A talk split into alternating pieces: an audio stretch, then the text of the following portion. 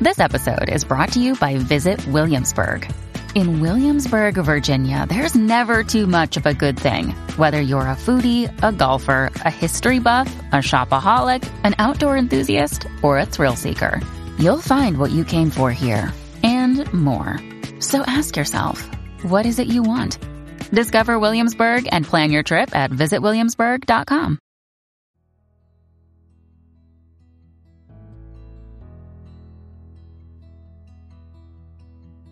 Welcome back to Around the Cauldron, where we talk theology, philosophy, and everyday life as a modern witch. Being online in any witchy space can make you feel like everyone is making their spiritual practice their job. Even those who aren't in an online space can feel this way if they lead covens or groups. Thorn Mooney even writes about it in her new book, The Witch's Path. This is something that I've been struggling with myself, and I'm glad to know I'm not alone. So let's talk about what it means to make your spirituality your business. As always, a huge shout out to my patrons over on Patreon for making this show possible. Thank you, Rose, Jess, Hillary, Lee, Angie, Magical Crafting, Bliss, Beverly, Jessica, Jennifer, Laura, Chris, Nad, Brittany, Meredith, Jessica, Tia, Stephanie, Gordon, and Lycan. If you would like to help support the show, head over to Patreon at patreon.com slash roundthecauldron, and you can add your name to that list for as little as a dollar a month. We have a lot going on this month astrologically. Adriana Morales has blessed us with another astrology forecast, and don't forget to follow her on Twitter. The link will be in the show notes.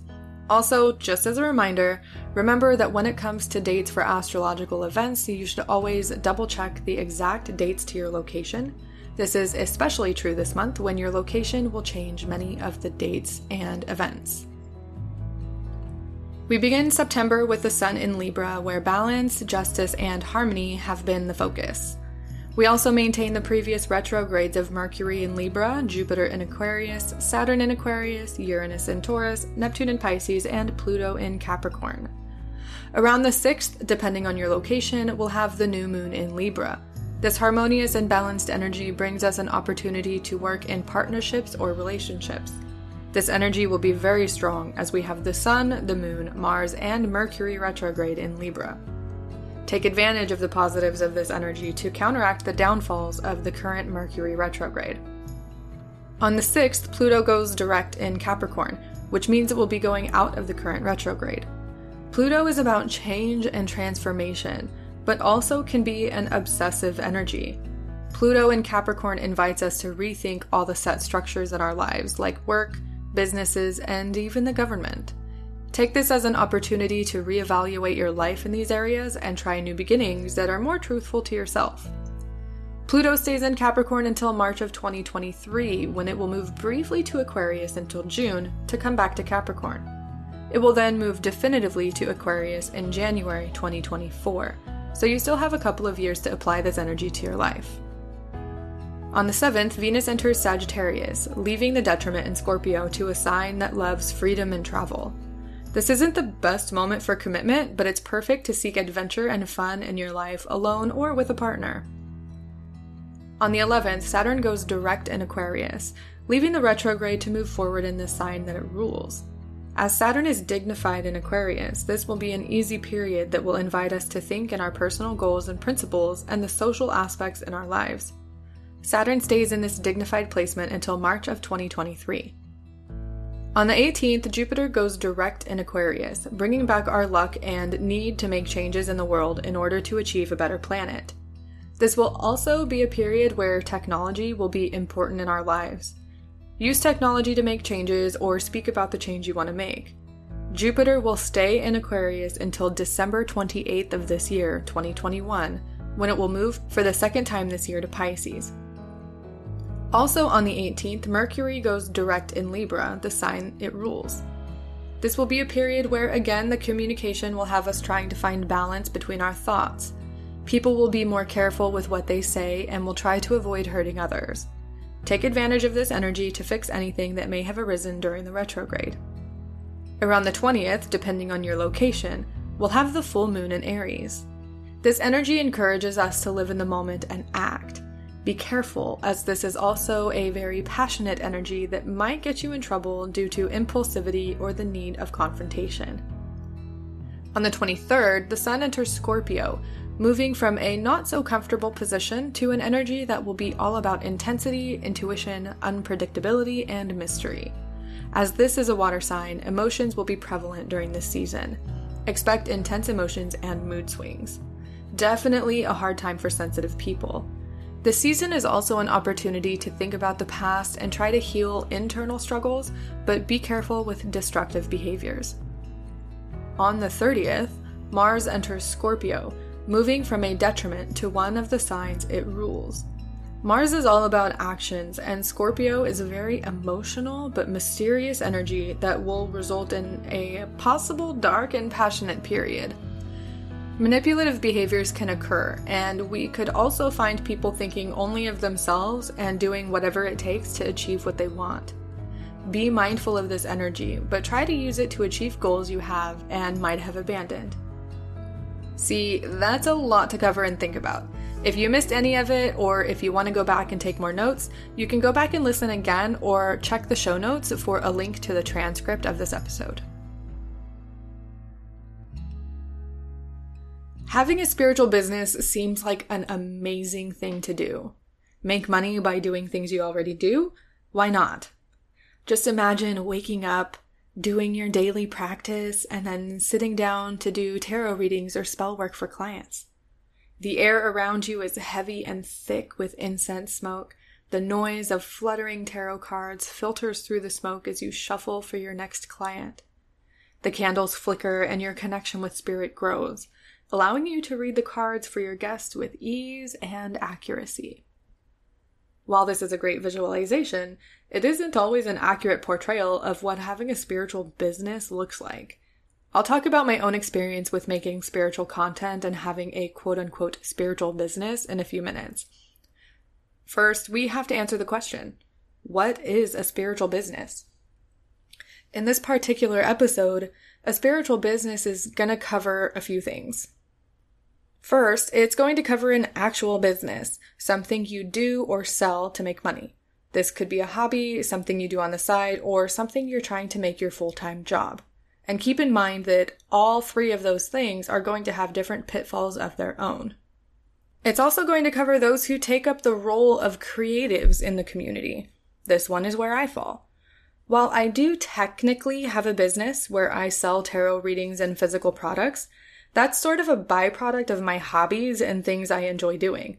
My first goal, so to speak, is the creation of videos, podcasts, and other content for the wider community as it pertains to my spiritual practice. The other realm it covers is that of religious leaders in our community. This is going to be people like Thorn Mooney, someone that has a leadership position within their local community. Thorn is a high priestess and she's responsible for running a coven. All of those realms of creation are, in this episode, going to be considered spiritual business. While not all of them are set out to make money, the main theme between them is that the sole focus of whatever you do has something to do with your spiritual practice. So let's talk about what it's like to make your spirituality your job, or at least the sole focus of what you do. Now, obviously, I can only speak from my own experience and give anecdotal information from others that I've spoken to, so keep that in mind. Having your spirituality be the sole focus of your life can be spiritually rewarding, but also mentally draining, which sounds really backward and wrong. To give you an idea of what it's like for me, let me run down a list of things I do on a weekly basis solely for my job as a freelancer in the spiritual sphere, but also as a YouTuber, podcaster, and online shop owner. Every week, I have to come up with a video idea for my channel. Sometimes this involves doing a bit of research, seeing what other people are talking about, looking into any hot news or important events, or just choosing something I really want to talk about. Okay, cool. I've got the idea. Now what? Now I have to write the notes or script depending on the video. You might think, okay, that shouldn't take too long. But guess what? Some videos require research. Some videos require sources. And some videos require a script in order for me to keep my thoughts straight. I'll give that an hour tops. Usually it doesn't take me any longer than that to write everything out, but that time doesn't include the research that I do for videos. Then I get to record the video. The fun part. Sometimes. Recording videos comes in chunks. First, I get to record the main chunk of the video. This usually includes me sitting in front of the camera and just talking, reading the script, remembering my notes. That's done. But then I also need to get extra clips. YouTube is a visual platform, and if the video isn't appealing, as much as I hate to admit it, it won't keep the attention of my audience and the message is lost.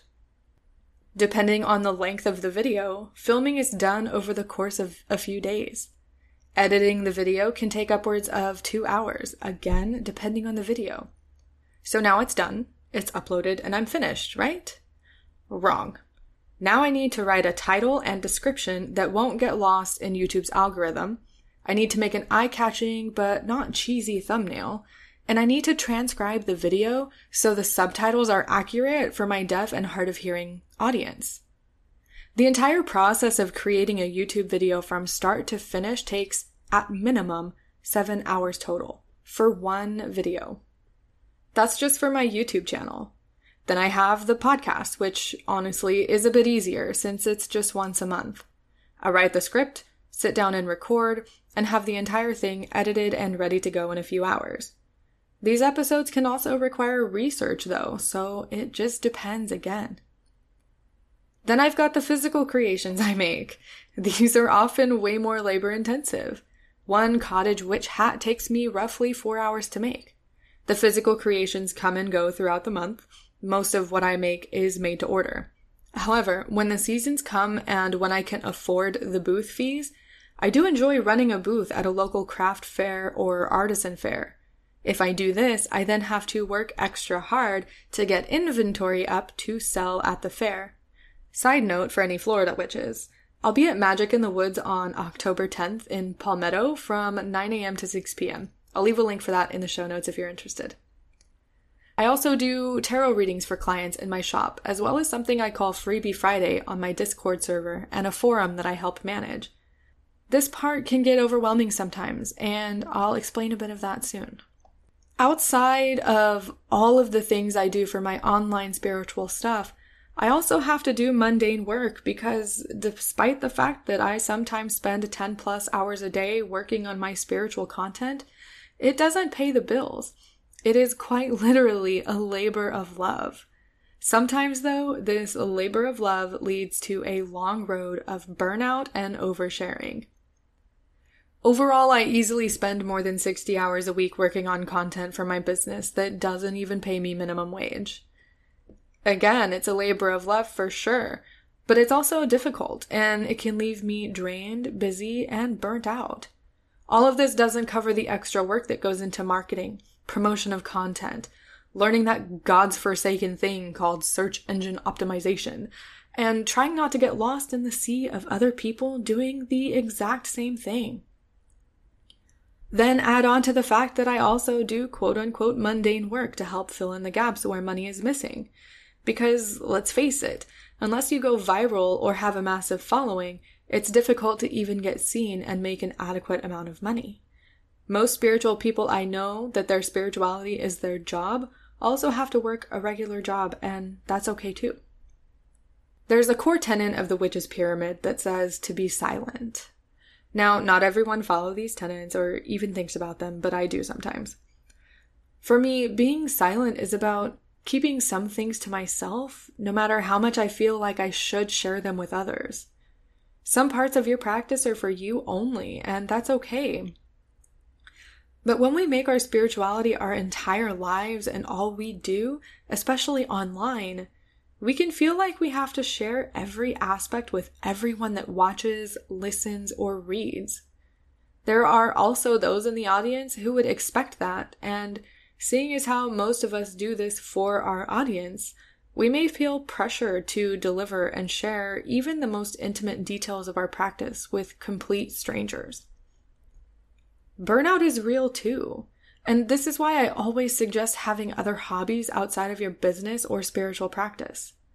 I know our spirituality are big parts of who we are, and that's wonderful.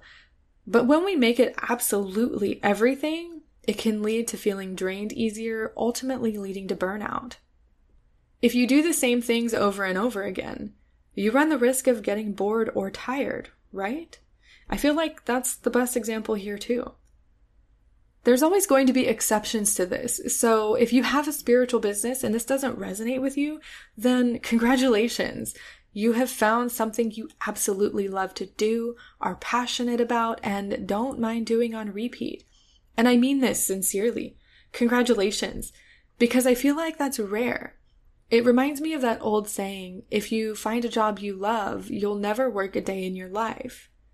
But sometimes, even when you find something that you love to do, when it becomes a job and it becomes something that you have to do that has deadlines, that has rules and things that you have to follow, it can become a chore and it can become not fun anymore. Now, I know I have said all of this, you know, and it sounds kind of like I'm complaining. But really, I say all of this because even though it gets hard, even though sometimes I'm burnout and sometimes I feel like I've hit a wall and I run out of ideas or I feel like no one is listening or no one can even see what I post or see what I write or what I share. I do it because I enjoy it. I do it because I love sitting down, recording this podcast for you, making videos for you. You know, I absolutely love doing this. But just because you love doing something doesn't mean that it doesn't get hard. It doesn't mean that it doesn't get tedious or tiring or draining. I just wanted to put that reminder in there because I realized after saying everything that I have just said, it sounded like I was complaining and it sounded like it really sucked. But honestly, it doesn't. Sometimes it does, but most of the time it doesn't. Most of the time, I really enjoy what I do.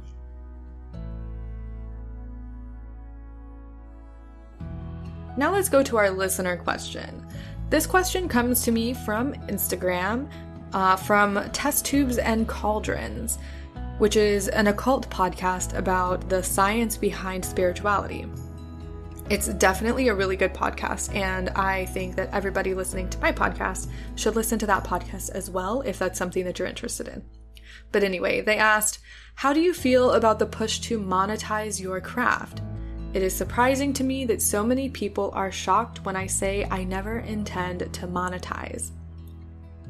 So for me, this is multifaceted. Sometimes I think the push to monetize comes from well meaning people in your audience who feel like you deserve to be paid for the work that you're doing because maybe they recognize that sitting down and doing a podcast and editing all of the audio together, they realize that what they're listening to can take hours and hours of work and time. Maybe it's just well meaning people in your audience.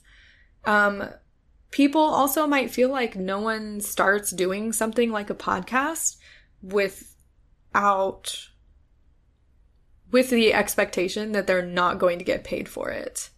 It's hard for some people to understand that podcasts and videos and other creative content can be created simply out of a desire to share information or just because you like doing it. I don't like the push to monetize content. Um, and I say this as someone that has a YouTube channel that is monetized. Um, that wasn't my goal when I first started making podcasts and doing YouTube videos. My goal was to get what I had to say out there because I feel like my voice is important and sometimes the things that I have to share matter. I also don't like the push to monetize because of capitalism. And I feel like that's where this all comes back to. And it's really a double edged sword because, yes, people might feel like you deserve to be paid for what you're doing, but then there are also people who might feel like, well, if you get paid to do it, then it becomes your job, which means you then have to answer every single question you get. You have to be available all of the time. And it becomes a different type of relationship between you and your work and your audience. I also don't like the push for monetization because if you learn something or do something just to make money, it can take the fun and passion out of whatever you're doing. So, while my YouTube channel is monetized and I do have a Patreon, part of that is just because running a podcast and having equipment and, you know, the upkeep of websites and stuff takes money. And right now I am a stay at home mom. I don't have a quote unquote mundane job. So anything that I earn goes back into what I'm doing already. I think that surprise just comes from shock that people may feel that you're putting information out there and it's free and they just maybe don't expect it. And then again, you know, people might just think that you deserve to be paid for what you're doing because it is work. It can be difficult. So I hope that answered your question and I hope my opinions on it all made sense because I have thoughts, but they don't always form cohesive words coming out of my mouth. Thank you so much for your question, test tubes and cauldrons. For anyone that is listening, um, I will leave a link to their podcast in the show notes. I definitely recommend checking their podcast out if you're interested in the science behind some spirituality and how the two can definitely go together. Be sure that you're following me on Instagram if you would like to have the option of your question being answered in a podcast. You can also join my Discord server. Again, link for that is going to be in the show notes because I do ask for questions over there too. And usually people in my Discord server hear what the topic is before anybody else.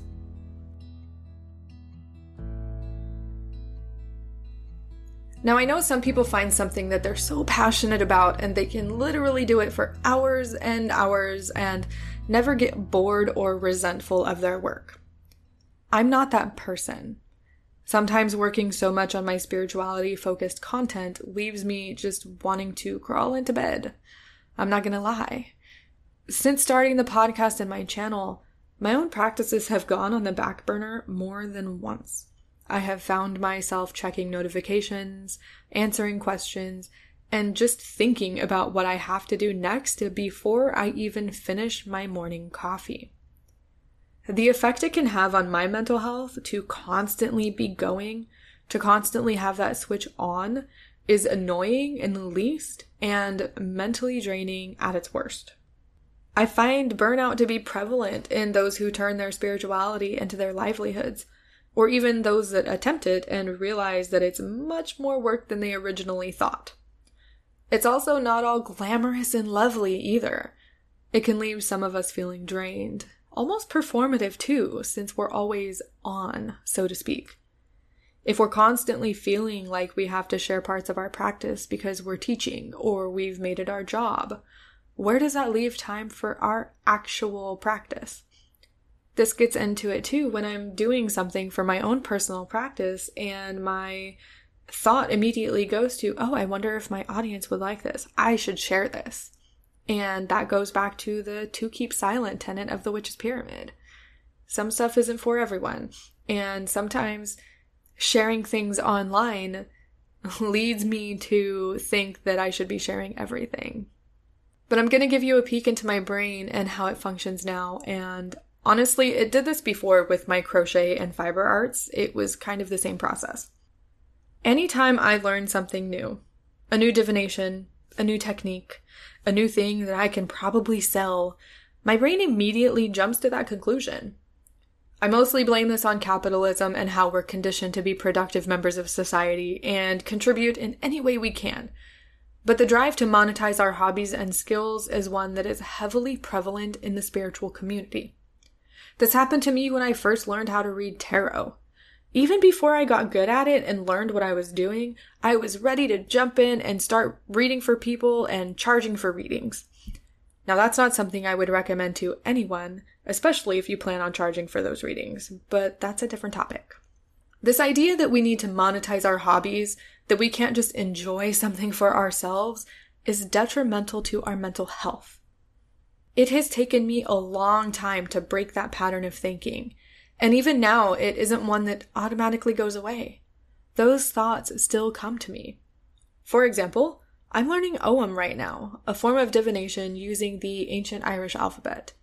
I have to consciously remind myself that I am allowed to learn a skill and enjoy it for myself. I don't have to sell it. I don't have to do it for other people. Doing it for my sole enjoyment is okay. There's also the issue of how monetizing your hobbies or spiritual practices can suck the life, fun, and enjoyment out of those hobbies you once held dear. Instead of looking forward to pulling out that tarot deck, you might end up grimacing and feeling resentment. What did you get yourself into? You used to love reading tarot, but now that you have to do it for money, the fun is gone. Now that you have to do it for money, it becomes mentally and spiritually draining rather than fulfilling. It's become a chore rather than a hobby. Now, this obviously isn't the case for everyone, but it's definitely something to keep in mind if you plan on turning your spiritual practice into money, into a business. And it's not going to happen for everyone. And it might not even happen right away. And you might be five, ten years into whatever you're doing. And then you realize one day, oh, I don't like doing this anymore. I don't enjoy it anymore. That's okay. That's totally okay. And I think sometimes if we turn our spirituality into a business or we make it absolutely everything, there becomes sort of an obligation between us and our audience that is unspoken. And we might feel like we can't change our minds or we can't just stop doing something because we don't like to do it anymore. Because what about our audience? They're expecting it, you know? And sometimes that feeling is really terrible because people aren't always nice if you follow Olivia, the Witch of Wonderlust, um, she has recently switched up her content. She is a witchy YouTuber, is how she started. I believe it's how she started. But that became a lot of her content on YouTube. And she started to get burnt out and she started to lose that passion for creating witchy content. So she switched up her channel and she started to create videos that she was passionate about, showing things that she enjoyed, and sort of leaving that niche of witchcraft YouTube and just being more herself and showing sides of herself and things that she passionate about. The audience, however, didn't like that. And, you know, she's gotten comments about how they wish she would go back to creating witchy content or she's a witchy YouTuber and she needs to stay in her lane. And that's hard. That is hard for a creator to hear because what we hear when things like that happen is, you know, oh, we only like you for this one thing. We don't actually like you as a person. We only enjoy this one thing that you do. We don't care about anything else. And while it's well within someone's right to only enjoy a specific type of content from a specific person, those types of comments you can keep to yourself because what what we hear is we don't care if you're being authentic or not. We just want to consume this one thing from you for free, mind you, on YouTube. You might have to sit through a 5 second ad, but it sucks sometimes. It sucks. And I just went off on a tangent. Where am I? Where am I in my notes? Ah, pay. What about pay? When we think about how long it takes to do a reading or create a spell oil, the prices of our products can be hundreds of dollars because, honey, you're worth the time and your time is worth money in this horrible capitalistic society we live in. The problem, though, like I mentioned in my example with Olivia, is that the general public doesn't see things that are handmade or handcrafted as being valuable. They don't see the hard work that goes into videos or podcasts as being valuable.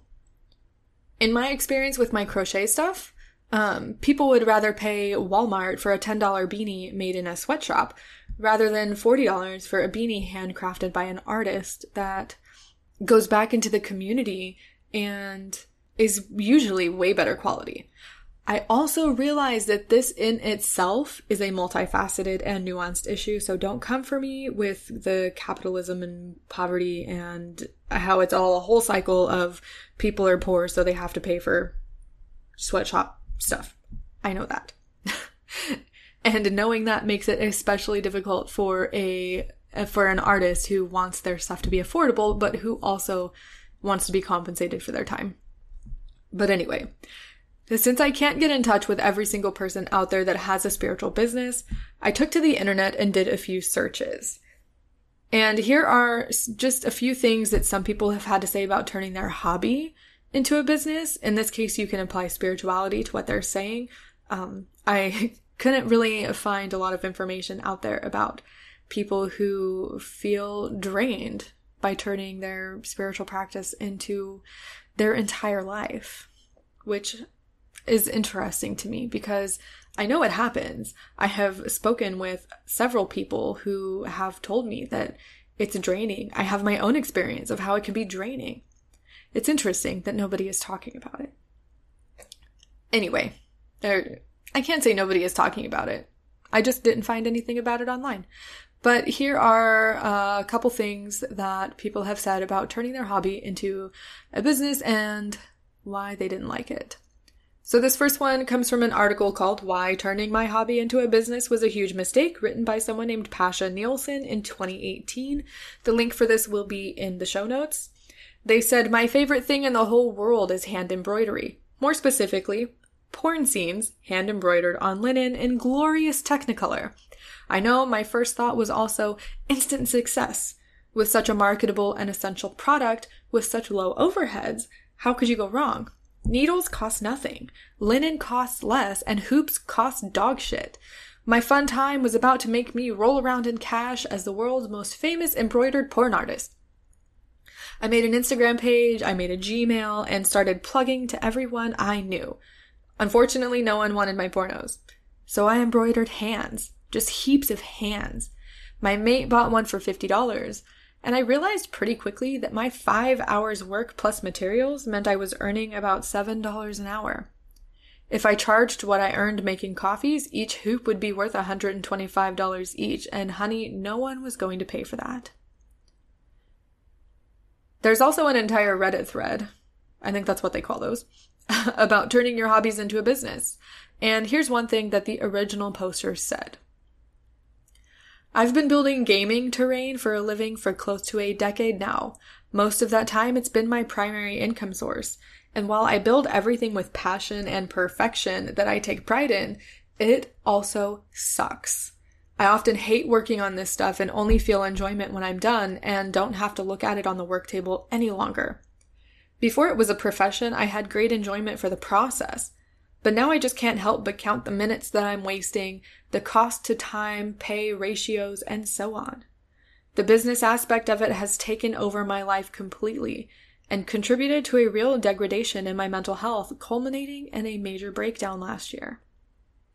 Now, in this thread, there were also people who were saying that the original poster was on the outside, that they had a business based on their hobby and they absolutely loved it. So there are obviously two sides to this coin here. But I think it's really important that we take the time to talk about or at least think about the fact that those that have a spiritual business or those that share their spirituality online and have a following or make content as content creators, I hate that phrase. Um, you know, doing this can feel hard that's the only word that I can really think of right now. It can be hard. And it can turn something that we love doing on our own time, on our own terms, into a soul sucking chore when we have to do it for someone else just to get paid for it. Now, in my Discord server, Owen brought up the point that our mainstream religious leaders also deal with this burnout. But how does re- how does their religious leadership affect their mental health? How do they deal with burnout when they're leading a community, especially when there's little support for communities and religions such as ours? I can't speak for religious leaders in our community since I don't consider myself one. I can only speculate based on what I think and what I've seen online.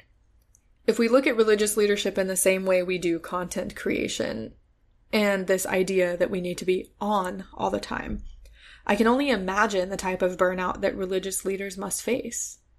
Could you imagine being burnt out but still planning coven rituals?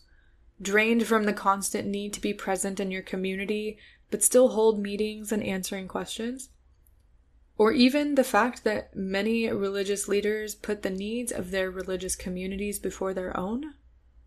Then, when it comes down to it and the religious leaders have a moment for themselves, where does that lead them? I'm going to pop a quote in here from Thorn Mooney's new book because it really describes how it feels sometimes. I think she hit the nail right on the head when describing burnout, especially in the role as a creative like myself or a religious leader uh, like she is. Now, this quote is in the introduction of her new book, The Witch's Path, which I have not finished yet. And so, like, this is not an endorsement, but I feel like this this part of her introduction just goes amazingly with what we're talking about. And I know I've used Thorn as an example already, but Thorn is the only person that comes to my mind when I think of religious leader. It's what she does. In this quote, Thorn is talking about how she's missing a full moon because her life got hectic and she'd rather just sit on the couch with a glass of wine. She writes, quote, I flop on the couch and reach for my date book, which I maintain fervently. I have to, or my whole life would fall apart. In all the chaos of last month, I missed the summer solstice. I organized a ritual for some of my coven mates and spent the day at a festival with my local pagan community. But I didn't take the time to do something to mark the season in a personal way. Those two events were fun, but they were more for others than me. My job as the high priestess of my coven is to teach my tradition to others and to model effective ritual for my students. My personal spiritual growth and relationship with our gods is a part of that, that's how I got here in the first place. But my obligations to others are the priority. The festival was fun, but I was there as a presenter.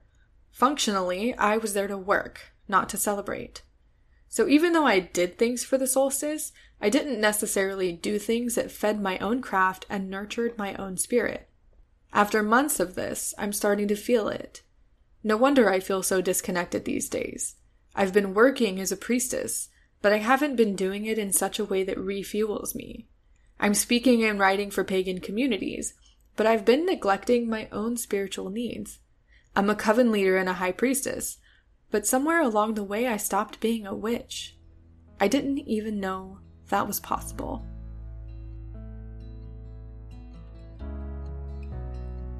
Somewhere along the way, when we stop being spiritual for ourselves and only do it for others, when we teach and speak and share and read for others, all while neglecting ourselves, we can lose sight of why we're on this path in the first place.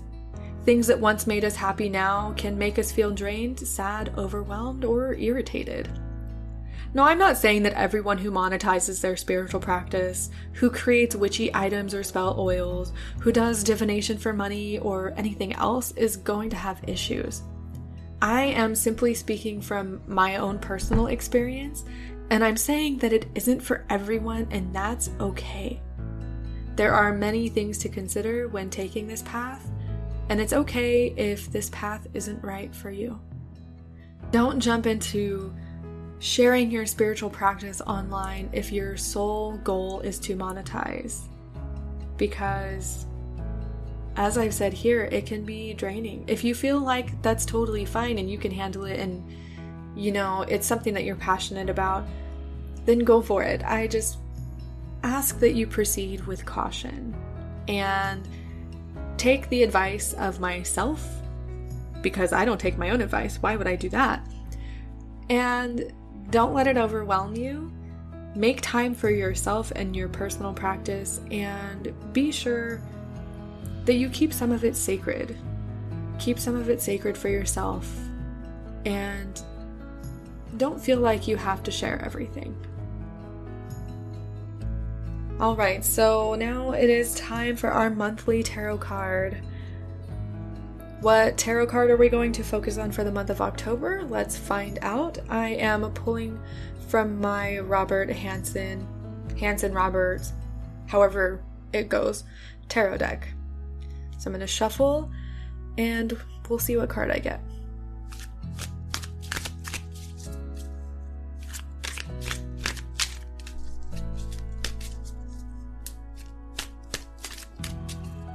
One more.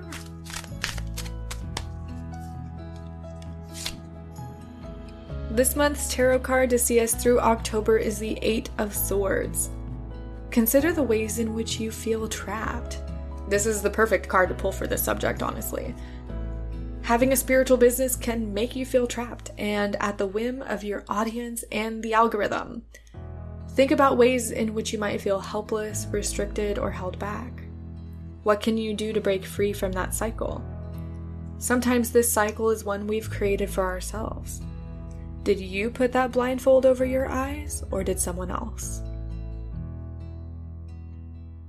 Thank you so much for listening to this episode, and I will talk to you soon.